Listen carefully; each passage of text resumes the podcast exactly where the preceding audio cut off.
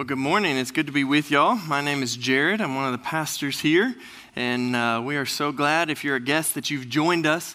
We're going to be in 2 Samuel chapter 22, if you want to go ahead and turn there this morning, and that's where we're going to spend our time. There are 51 verses, so I hope you can delay your lunch plans. Just kidding. I'm going to try and get us through all 51 of these, but um, what we're what we're on right now is we're into a song that has been added to the end of 2 Samuel that is a song of David. And so we're at the end of the book where there's kind of this epilogue that basically kind of all of David's life has unfolded and we've gotten to this very end and it's kind of this summary. And this song written by David, they're not really sure exactly when he wrote it but it was after there was rest. And so God has given rest from his enemies, and God has given rest from Saul. And so these were key moments in David's life. It's kind of these two big sections of David's life. And so God has given rest. And in this song, we see in Psalm 18 that really we've got the exact same psalm, except there's been a few edits to make it more of a corporate song. And so Psalm 18 is recorded for us as a corporate psalm, is what the many commentators believe. And so it's been edited just a little bit in order that everyone could sing it together. So what we've got in Psalm 22 is very specific David singing and expressing a summary of everything that he's seen God do. And so let's pray that the Lord would use this to encourage our hearts, to inform us, to instruct us that we might be like David in singing God's praises. Let's pray. Lord, we do ask that through your word you would open our eyes and our ears. Lord, that you would, you would quicken our heart. Lord, to sing your praises, to see you as God. Lord, that we might rightly order our life and our steps. Lord, and so we ask that this morning, Lord, you would speak to us through your word. Lord, that you would convict us in areas where we need to confess, that you would encourage us in areas where we are weary, Lord, and that you might make us passionate for the things of God. We ask it in Jesus' name. Amen.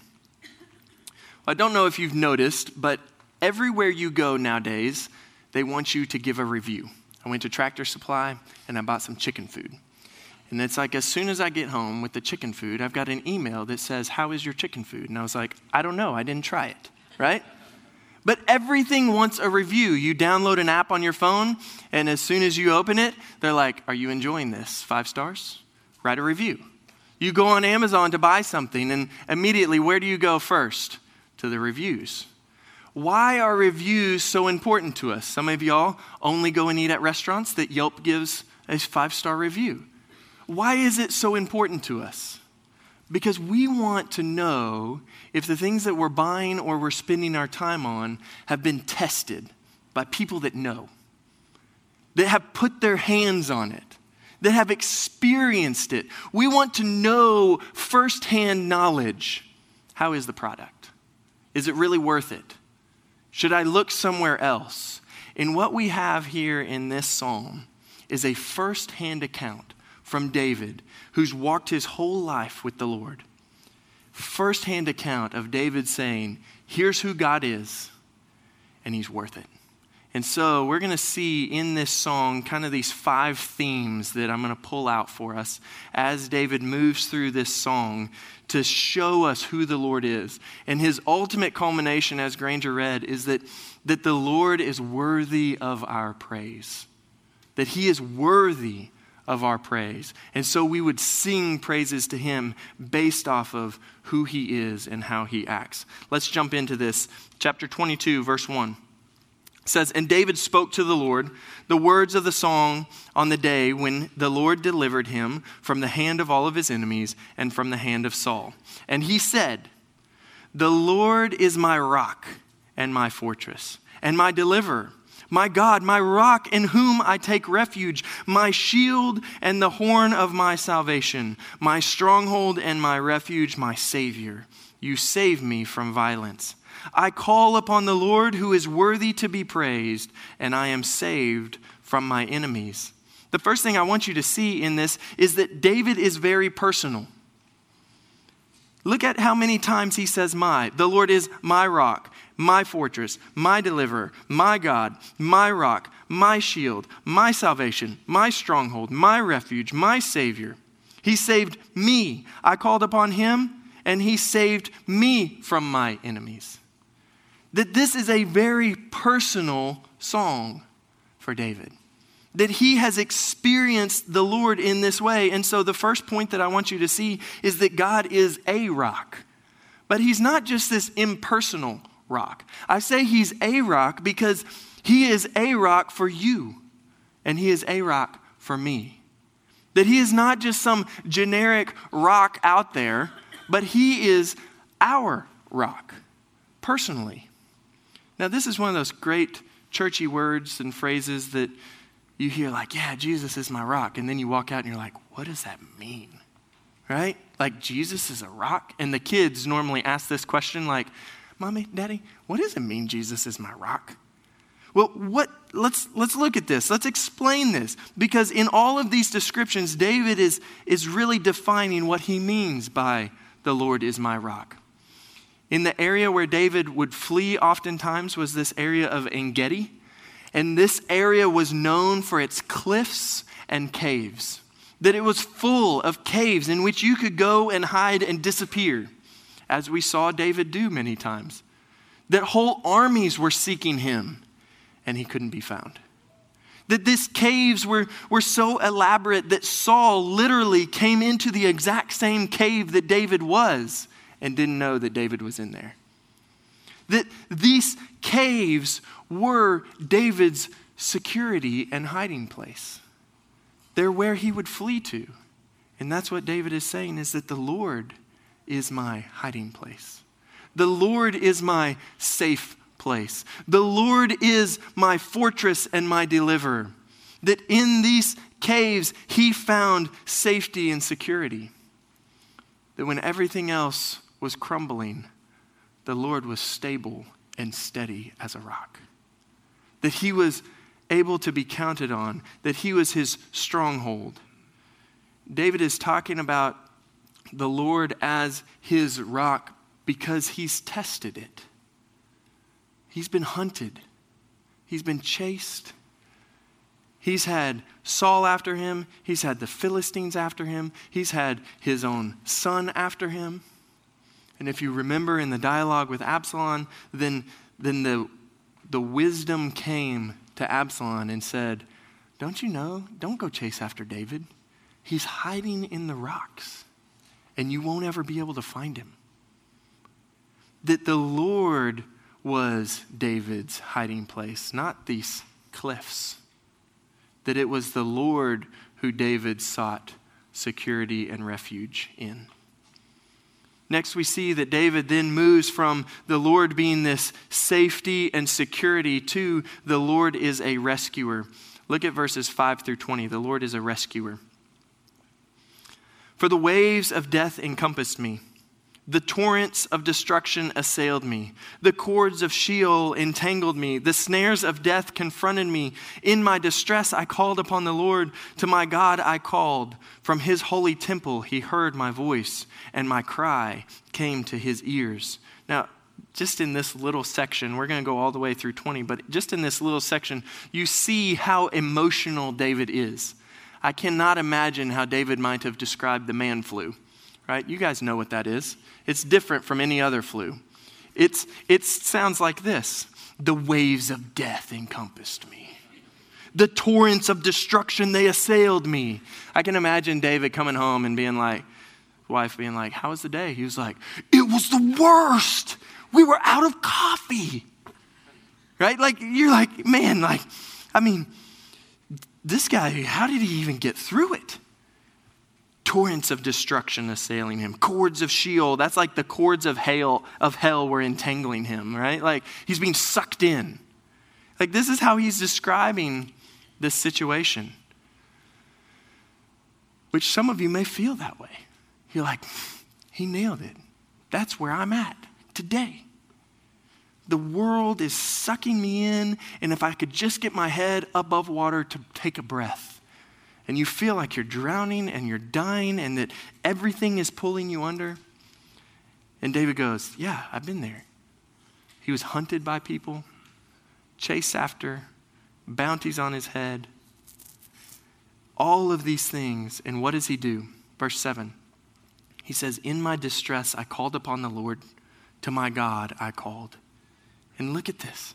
From his temple, he heard my voice, and my cry came to his ears. This is one of the most encouraging parts about this whole passage is that David called in distress, and God heard. He heard him. He heard him in his temple where God sits in his throne because he's holy and he's God. And yet, his child called out to him and he heard. Now, this next section gets very visual as well, and I couldn't help but think of a situation in which my little sweet wife, who's five feet tall, blonde hair, always smiling, heard the cry of one of her children in distress. And some of you guys already know where I'm going. When a mama hears the cry of distress of their child, there's like several different cries, right? There's like the, eh, they'll be fine. And then there's the cry that you know, oh no, something is wrong. Well, Southern Trace, my wife, is by the pool, and the cry comes to her ear as she's sitting on the chair from my child in the slide. And it's the cry of distress. And so she walks over and she goes up the stairs and she grabs the 15 year old by his ear.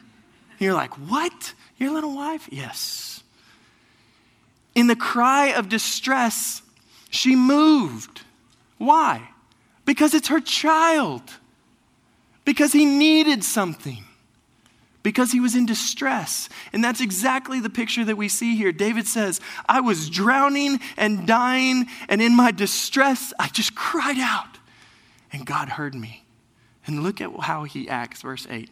Then the earth reeled and rocked. The foundations of the heavens trembled and quaked because he was angry. Why is he angry? Because his child is in distress.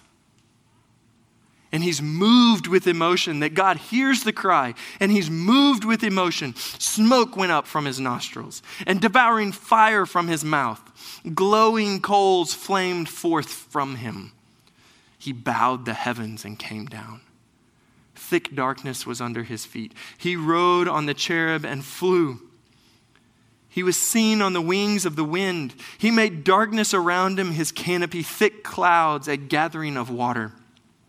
Out of the brightness before him, coals of fire flamed forth. The Lord thundered from heaven, and the Most High uttered his voice. And he sent out arrows and he scattered them, lightning and routed them. Then the channels of the sea were seen, and the foundations of the world were laid bare at the rebuke of the Lord at the blast of the breath of his nostrils. Man, what an incredible picture. This harkens back to when God came down on Mount Zion. There's very similar language here that God came down and he showed his power to dwell with the people. And then we get little images of the Ark of the Covenant where God would dwell with his people. And, and we've seen that and the, what the Ark does and resembles. And there was God's presence dwelled there. And you had these two cherub and their wings. And so it says that, that God rode on the cherub and the wings of the wind. You've got this picture of God's presence who had come to dwell with his people, in which heaven and earth shook at his movement, at the breath that he spoke everything into existence. At his breath, he shook that very existence. Why? Because his child called to him in distress. And God moved because he heard that call. And look at what he does.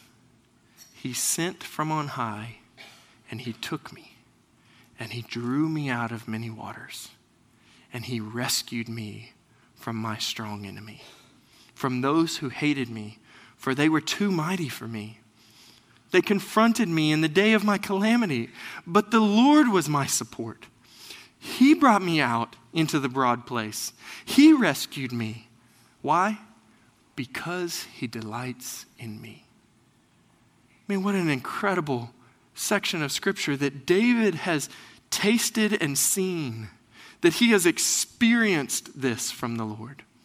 That in his distress, he cried out and God rescued him. That our God is a rescuer. He rescued him from his enemies.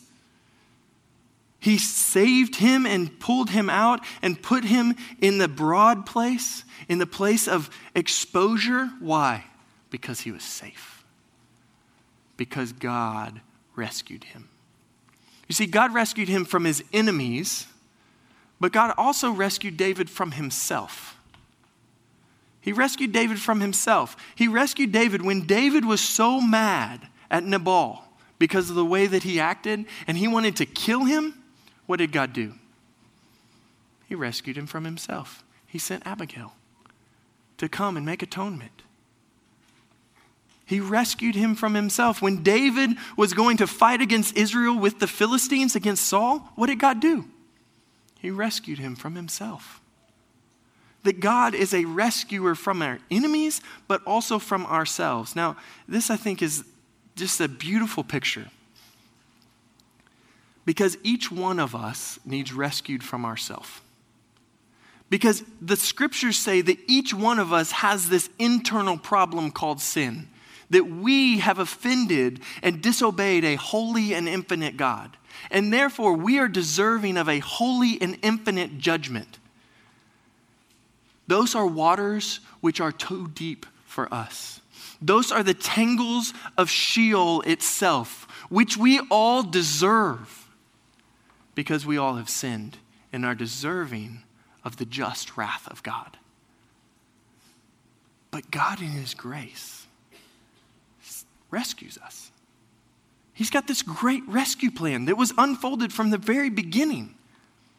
From Genesis, he told us that, that he would send a rescue plan, and David is a specific part of that rescue plan.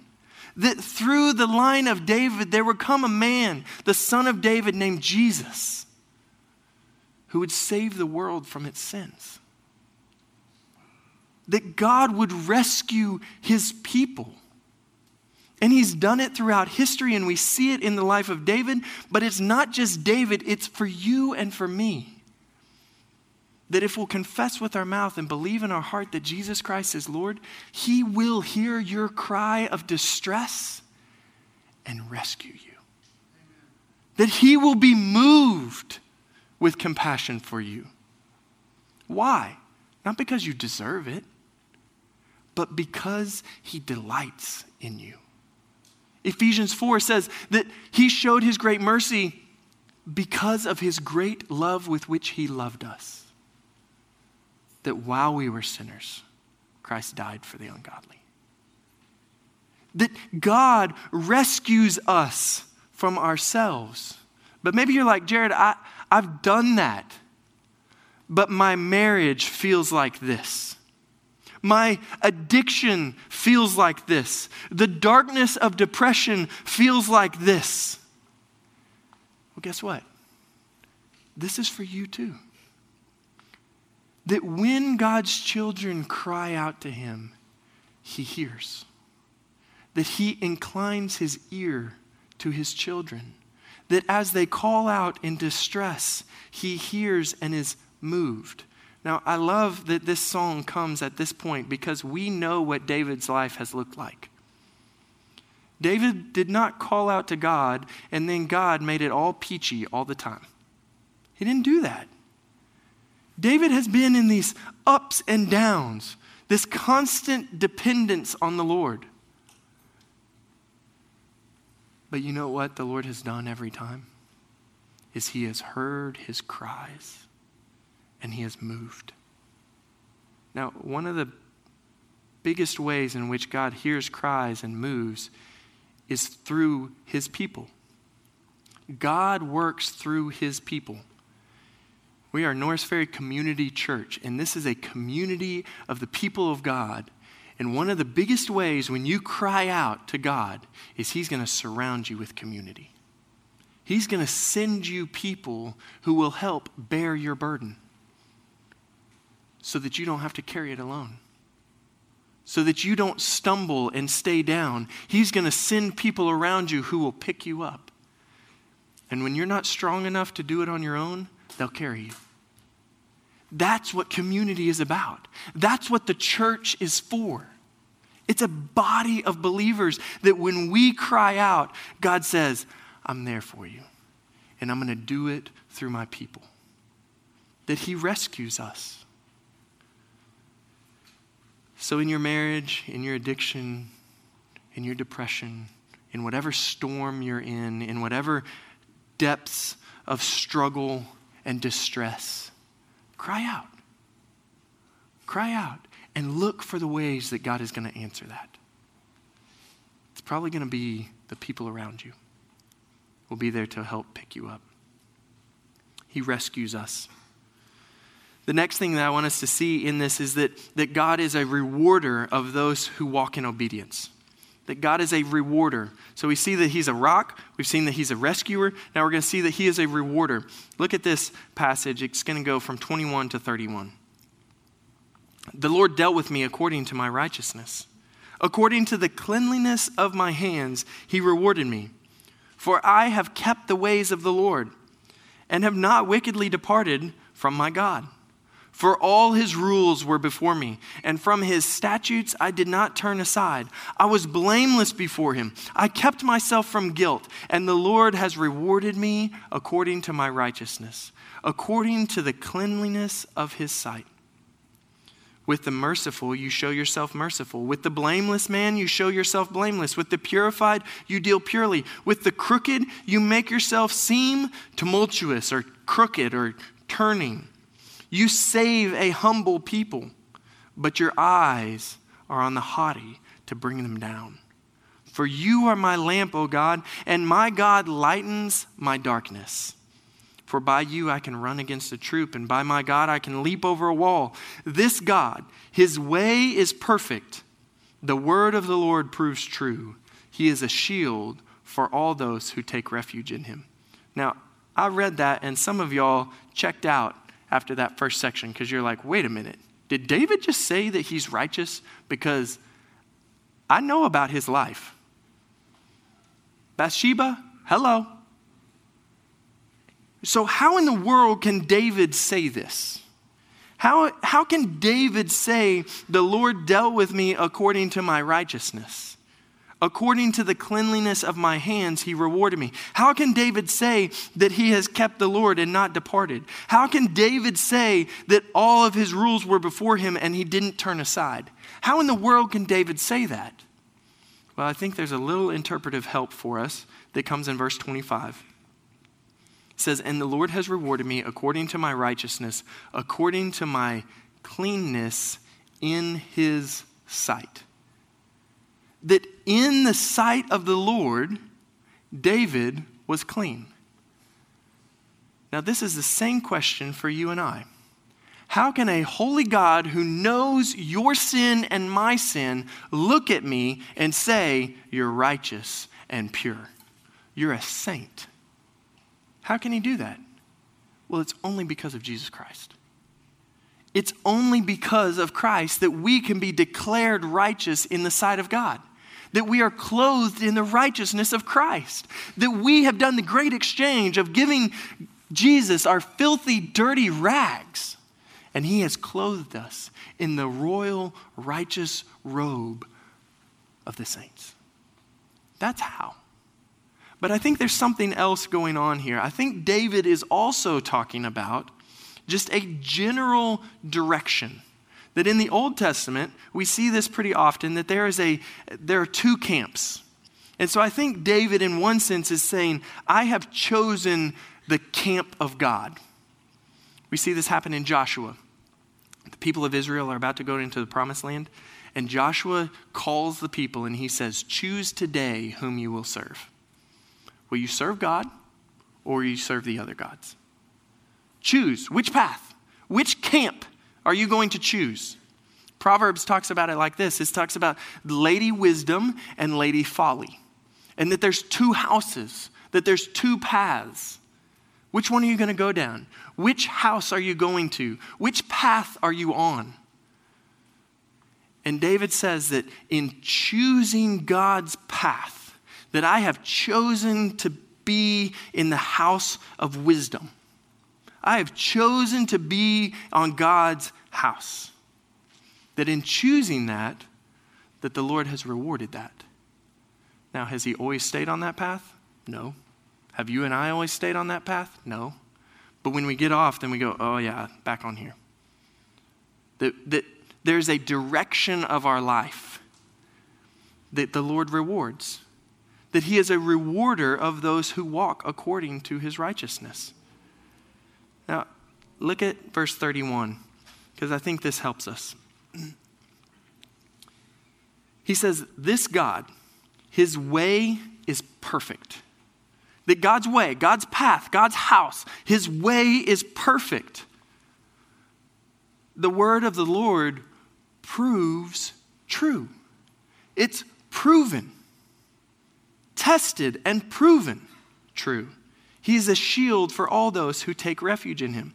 That there is a, a mindset, a worldview, a way of thinking when we choose God's path, God's house it puts us in a framework to see all things. Now, that's what the Bible does in so many different areas of life, right? Now, here's the example that God tells us how to view money. He does. He says that there, I created money, and I'm telling you that there's a way to use it, and there's a way to not use it. And so, if you'll use it according to my path, according to my plan, according to my house, it will go well with you. I will reward it. But if you don't, it's going to cause problems. There's a way in which we should view marriage. God created marriage, and so when we view marriage according to God's plans, it's proven and true. You will be blessed by following it. There's a way according to the world work. God created work. Adam and Eve, He gave jobs in the garden, they were working. The way that you view work, if you view it according to God's plans, it will go well with you. If you begin to view it as your identity, then it won't. It will cause problems. Children. God has given children to individuals and families. And when we view those children in the mindset and in the ways of God, in the Word of God, it will go well with us.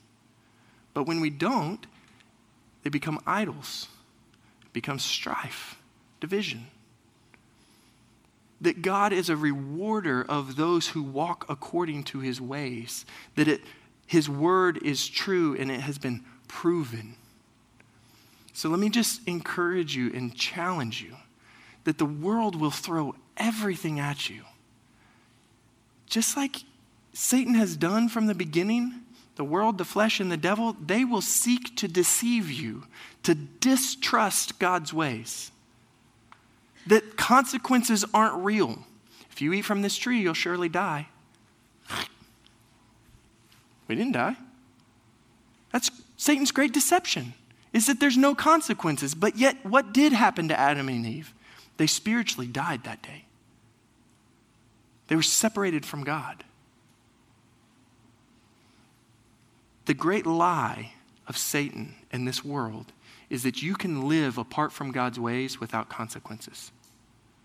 But the great encouragement from this psalm and from David's life, where he says, I've tested it and it's proven true, is that if you will walk according to God's ways, he will reward you. It's true. Take it to the bank. It's proven. This God, his way is perfect. The word of the Lord proves true. He is a shield for all those who take refuge in him. Live your life according to that. He is a rewarder of those who do. Fourth, here's what we see we see that God supplies the resources. I'm going to fly through these next two. Look at verse 32. For who is God but the Lord? And who is a rock except our God? This God is my strong refuge and has made my ways blameless. He made my feet like the feet of the deer. Mark that. He made his feet like the feet of a deer and set me secure on the heights. He trains my hands for war. Mark that. He trained him for war so that he equipped him so that my arms can bend a bow of bronze. You have given me the shield of your salvation. Who did it? God gave David. He equipped him with the shield of salvation, and your gentleness made me great. You gave a wide place for my steps under me, and my feet did not slip. Who did that? God did. I pursued my enemies and destroyed them, and did not turn back until they were consumed. I consumed them and thrust them through so that they did not rise. They fell under my feet. For you equipped me with strength for the battle. You made those who rise against me sink under me. You made my enemies turn their backs on me, those who hated me, and I destroyed them. They looked, but there was none to save. They cried to the Lord, but he did not answer them. I beat them as fine as dust of the earth. I crushed them and stamped them down like the mire of the streets. You delivered me from strife with my people. You kept me as the head of the nations. People whom I had not known served me. Foreigners came cringing to me.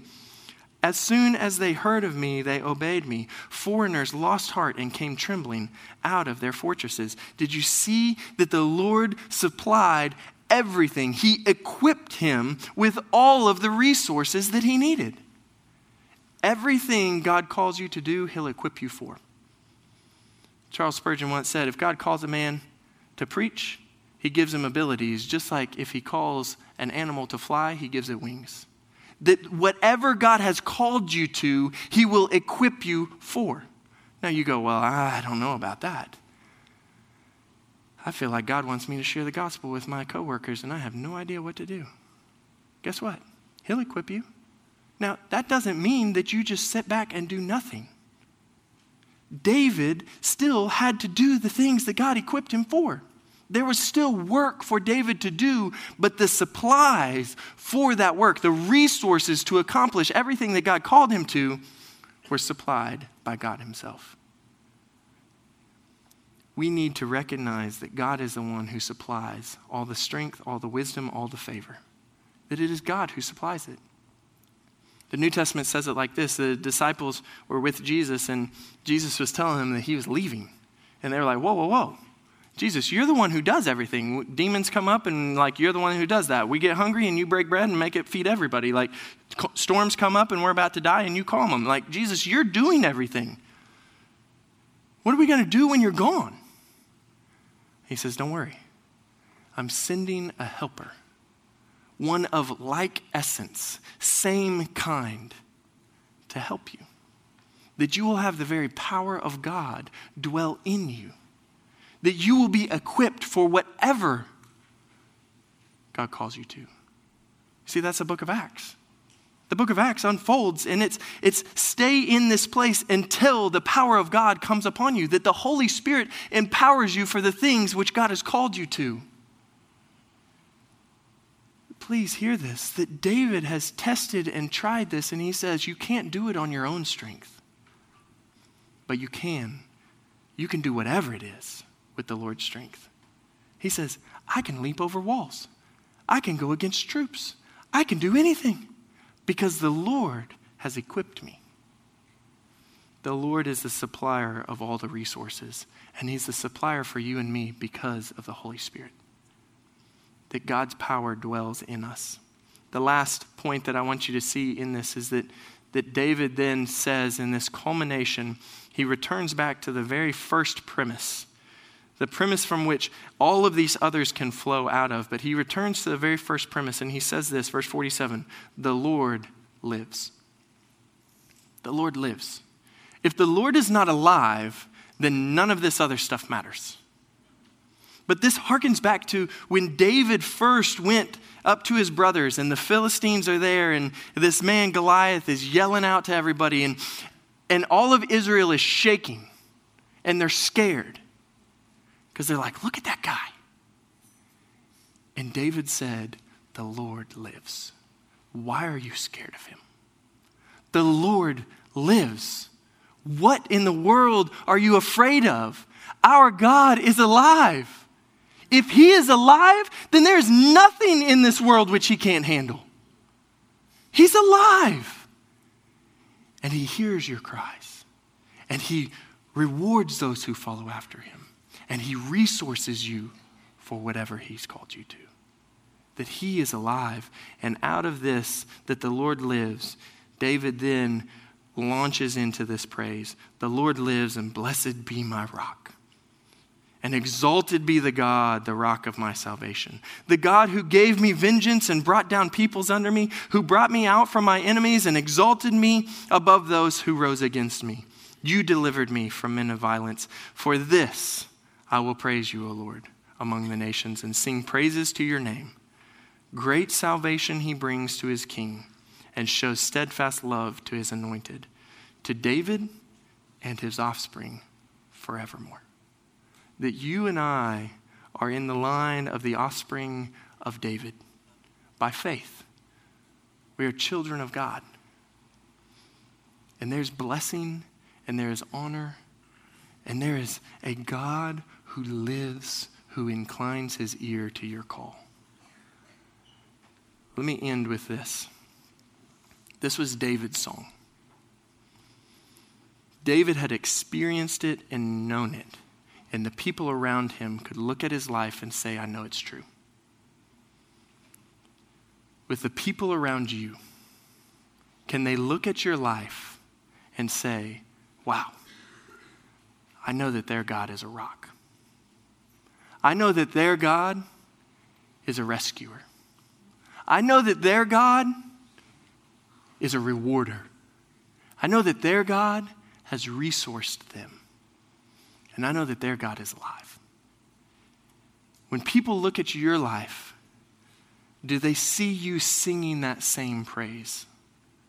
Do they recognize that your God is alive? That's how we ought to live. This is a song which we ought to sing in every area of our life. Let's be a people who does that. Let's pray.